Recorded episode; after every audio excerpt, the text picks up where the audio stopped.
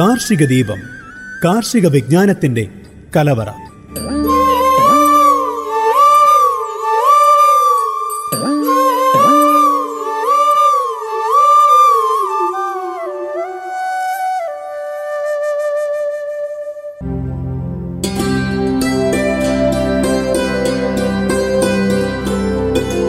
നമസ്കാരം.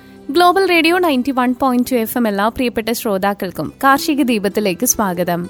കാർഷിക ദീപത്തിൽ കൂടെയുള്ളത് ദീപ.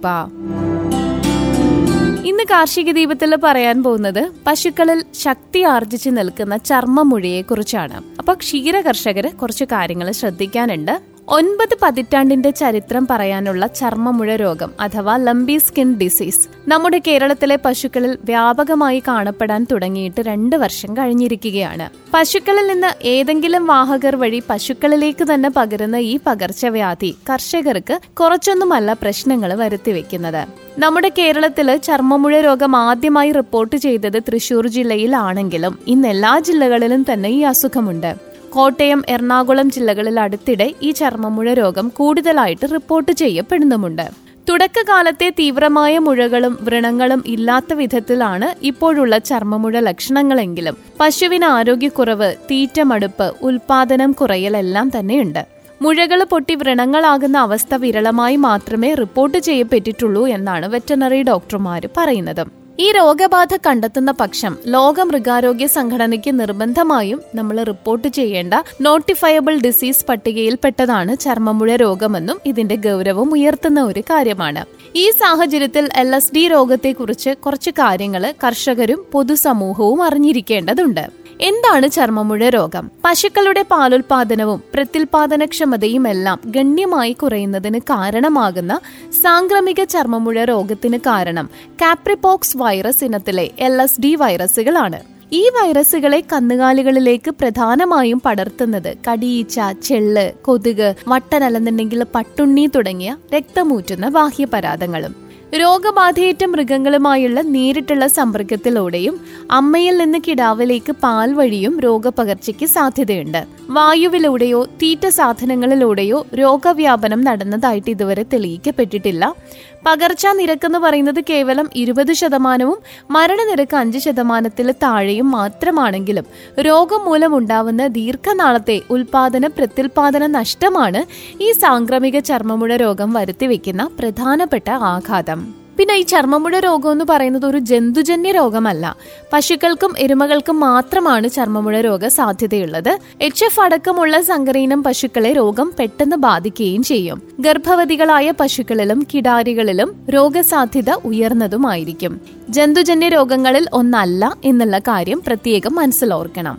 ഇനി നമുക്കിത് എങ്ങനെ തിരിച്ചറിയാം എന്നുള്ള കാര്യം പറയാം. രോഗാണുബാധയേറ്റ നാല് മുതൽ പതിനാല് ദിവസങ്ങൾക്കകം പശുക്കളും എരുമകളും ലക്ഷണങ്ങൾ പ്രകടിപ്പിച്ചു തുടങ്ങും. ഉയർന്ന പനി പാലുൽപാദനം ഗണ്യമായി കുറയൽ തീറ്റമടുപ്പ് മെലിച്ചിൽ കണ്ണിൽ നിന്നും മൂക്കിൽ നിന്നും നീരൊലിപ്പ് വായിൽ നിന്നും ഉമിനീർ പതഞ്ഞൊലിക്കൽ കടലകളുടെ വീക്കം ഇതെല്ലാമാണ് ആദ്യ ലക്ഷണങ്ങൾ. പിന്നീട് നാൽപ്പത്തിയെട്ട് മണിക്കൂറിനുള്ളിൽ ത്വക്കിൽ പല ഭാഗങ്ങളിലായി.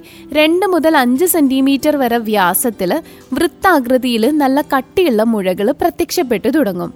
തലയിലും കഴുത്തിലും കൈകാലുകളിലും അകിടിലും വാലിന്റെ കീഴ്ഭാഗത്തും ഗുദഭാഗത്തുമെല്ലാം ഇത്തരം മുഴകൾ ഒരുപാട് കാണാനും സാധിക്കും. രോഗതീവ്രത കൂടിയാൽ ശരീരമാസകലം മുഴകൾ കാണാനും സാധ്യതയുണ്ട്. രോഗത്തിന് സാംക്രമിക ചർമ്മമുഴ രോഗം എന്ന് പേര് വന്നതിന് കാരണവും ഇതുതന്നെയാണ് ഈ ചെറിയ മുഴകൾ ക്രമേണ ശമിക്കുമെങ്കിലും വലിയ മുഴകൾ പൊട്ടി രക്തസ്രാവത്തിനും വ്രണങ്ങളായി തീരാനും സാധ്യതയുണ്ട്. ഇത്തരം മുഴകൾ വായിലും അന്നനാളത്തിലും ശ്വസനനാളിയിലും എല്ലാം ഉണ്ടാവാനും ഇടയുണ്ട്. അപ്പൊ ഇത് പലപ്പോഴും ശ്വസന തടസ്സം ന്യൂമോണിയ തീറ്റ കഴിക്കാനുള്ള പ്രയാസം തുടങ്ങിയ പ്രശ്നങ്ങൾക്കിടയാക്കും. കീഴ്ത്താടി ശരീരത്തിന്റെ കീഴ്ഭാഗം കൈകാലുകൾ തുടങ്ങിയ ശരീരഭാഗങ്ങളോട് ചേർന്നുള്ള നീർക്കെട്ടും ചർമ്മമുഴ രോഗബാധയിൽ കണ്ടുവരുന്ന ഒന്നാണ്. ഗർഭിണി പശുക്കളുടെ ഗർഭം അലസാനും പശു മതി കാണിക്കാതിരിക്കാനും പ്രത്യുൽപാദന ചക്രം താളം തെറ്റാനും ചിലപ്പോൾ ഈ പറഞ്ഞ ചർമ്മമുഴ രോഗം കാരണമായേക്കാം. ഇനി ഈ രോഗത്തെ നമുക്ക് എങ്ങനെ തടയാം? ഈ രോഗലക്ഷണങ്ങൾ കണ്ടെത്തുകയോ രോഗബാധ സംശയിക്കുകയോ ചെയ്ത കന്നുകാലികളെ പ്രത്യേകം മാറ്റി പാർപ്പിച്ച് ചികിത്സയും പരിചരണവും കൊടുക്കണം. രോഗബാധയേറ്റ പശുക്കളുമായി മറ്റ് മൃഗങ്ങൾക്ക് സമ്പർക്കമുണ്ടാവാനിടയുള്ള സാഹചര്യങ്ങൾ പൂർണമായിട്ടും തടയണം. പിന്നെ രോഗം ബാധിച്ച പശുക്കളുടെ പാൽ പശുക്കിടാക്കൾ കുടിക്കുന്നില്ല എന്നുള്ള കാര്യവും ഉറപ്പാക്കണം. ചർമ്മമുഴ രോഗകാരിയായ വൈറസിനെതിരെ പ്രവർത്തിച്ച് അവയെ നശിപ്പിക്കുന്ന ആന്റിവൈറൽ മരുന്നുകൾ നിലവിലില്ല. പൊതുവെ മരണനിരക്ക് കുറഞ്ഞ അസുഖമാണെങ്കിലും പ്രതിരോധ ശേഷി കുറയുന്നത് അടക്കമുള്ള കാരണങ്ങളാൽ ഉണ്ടാവാനിടയുള്ള ശ്വാസകോശ അണുബാധ കുരലടപ്പൻ അകിടുവീക്കം അടങ്ങിയ പാർശ്വാണുബാധകൾ തടയാനും രോഗലക്ഷണങ്ങളുടെ തീവ്രത കുറയ്ക്കാനും ആന്റിബയോട്ടിക് ആന്റി ഇൻഫ്ലമേറ്ററി മരുന്നുകളും പനി വേദന സംഹാരികളും കരൾ സംരക്ഷണ ഉത്തേജക മരുന്നുകളും ജീവക ധാതുമിശ്രിത കുത്തിവെപ്പുകളും രോഗാരംഭത്തിൽ തന്നെ നൽകണം. പിന്നെ അതുപോലെ മുഴകൾ പൊട്ടിയുണ്ടാകുന്ന വ്രണങ്ങൾ ഉണങ്ങാൻ ദിവസങ്ങളോളം സമയമെടുക്കും. ഈ വ്രണങ്ങളിൽ അണുബാധകൾക്കും ഈച്ചകൾ വന്ന് മുട്ടയിട്ട് പുഴുബാധയ്ക്കും സാധ്യത കൂടുതലാണ്. ഈച്ചകളെ അകറ്റാനും മുറിവുണക്കത്തിനുള്ളതുമായ മരുന്നുകൾ വ്രണങ്ങളിൽ പ്രയോഗിച്ചാൽ മതി. ശരീരത്തിന്റെ വിവിധ ഭാഗങ്ങളിലെ നീർക്കൊട്ട് ഒഴിവാക്കുന്നതിനായി ചികിത്സകൾക്കൊപ്പം ചൂടുകിഴി പ്രയോഗവും നടത്താം. രോഗം ബാധിച്ച പശുക്കളുടെ ത്വക്കിലെ മുഴകളിൽ നിന്നും അടർന്നു വീഴുന്ന പൊറ്റകളിലും വ്രണഭാഗങ്ങളിലും വൈറസിന്റെ സാന്നിധ്യം ഉയർന്നതായിരിക്കും. പിന്നെ തൊഴുത്തിൽ നിന്ന് ചാണകവും മറ്റ് അവശിഷ്ടങ്ങളും നീക്കിയ ശേഷം തറയും തീറ്റത്തൊട്ടിയും മറ്റു ഉപകരണങ്ങളും ഒരു ശതമാനം ഫോർമാലിൻ ലായനിയോ രണ്ട് ശതമാനം വീര്യമുള്ള ഫിനോൾ ലായനിയോ നാല് ശതമാനം വീര്യമുള്ള സോഡിയം കാർബണേറ്റ് ലായനിയോ ബ്ലീച്ചിംഗ് പൗഡർ ലായനിയോ ഉപയോഗിച്ച് കഴുകി സൂര്യപ്രകാശം ഏൽപ്പിക്കുക. ഇപ്പൊ നമ്മുടെ വിപണിയിൽ ലഭ്യമായ ഗ്ലൂട്ടറാൾഡിഹൈഡ് രാസസംയുക്തങ്ങൾ അടങ്ങിയിട്ടുള്ള ബയോക്ലീൻ കൊർസോലിൻ തുടങ്ങിയ ലായനികളും തൊഴുത്തും പരിസരവും ശുചിയാക്കാനായിട്ട് ഉപയോഗിക്കാം. കോട്ടണറി അമോണിയം അടങ്ങിയ മറ്റ് ലായനികളും മികച്ച അണനാശിനികൾ തന്നെയാണ്. രോഗം ബാധിച്ച ഉരുക്കളെ പാർപ്പിച്ച തൊഴുത്തിനു ചുറ്റും കൊതുകുകളെയും ഈച്ചകളെയും തടയുന്ന വലകൾ കെട്ടുന്നതും അവയെ തടയുന്ന ലേപനങ്ങൾ തളിക്കുന്നതും പിന്നെ കർപ്പൂരം ഒക്കെ ഉണ്ടല്ലോ അതൊക്കെ പുകയ്ക്കുന്നതും രോഗസംക്രമണം നിയന്ത്രിക്കാനായിട്ട് ഉപകരിക്കും. രോഗാണുവിന്റെ വാഹകരായ ബാഹ്യപരാധങ്ങളെ തടയുന്നതിനായി പട്ടുണ്ണി നാശിനികൾ നിർദ്ദേശിക്കപ്പെട്ട അളവിൽ അതും കൃത്യമായിട്ടുള്ള ഇടവേളകളിൽ പശുക്കളുടെ ശരീരത്തിലും തൊഴുത്തിലും പരിസരത്തും പ്രയോഗിക്കണം. കിടാക്കളടക്കം എല്ലാ ഉരുക്കളുടെ ശരീരത്തിലും പട്ടുണ്ണി നാശിനികൾ പ്രയോഗിക്കാൻ മറക്കരുത്.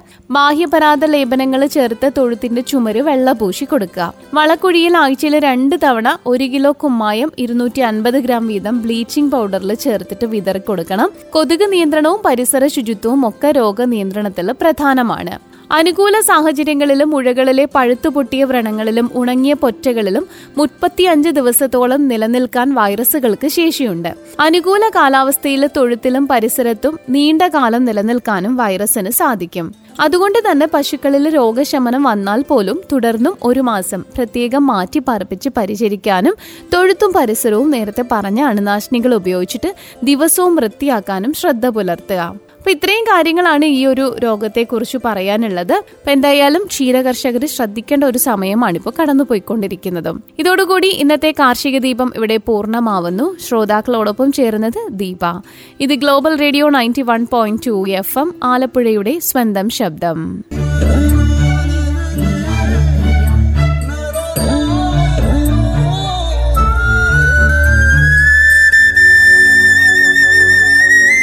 കാർഷിക ദീപം കാർഷിക വിജ്ഞാനത്തിന്റെ കലവറ.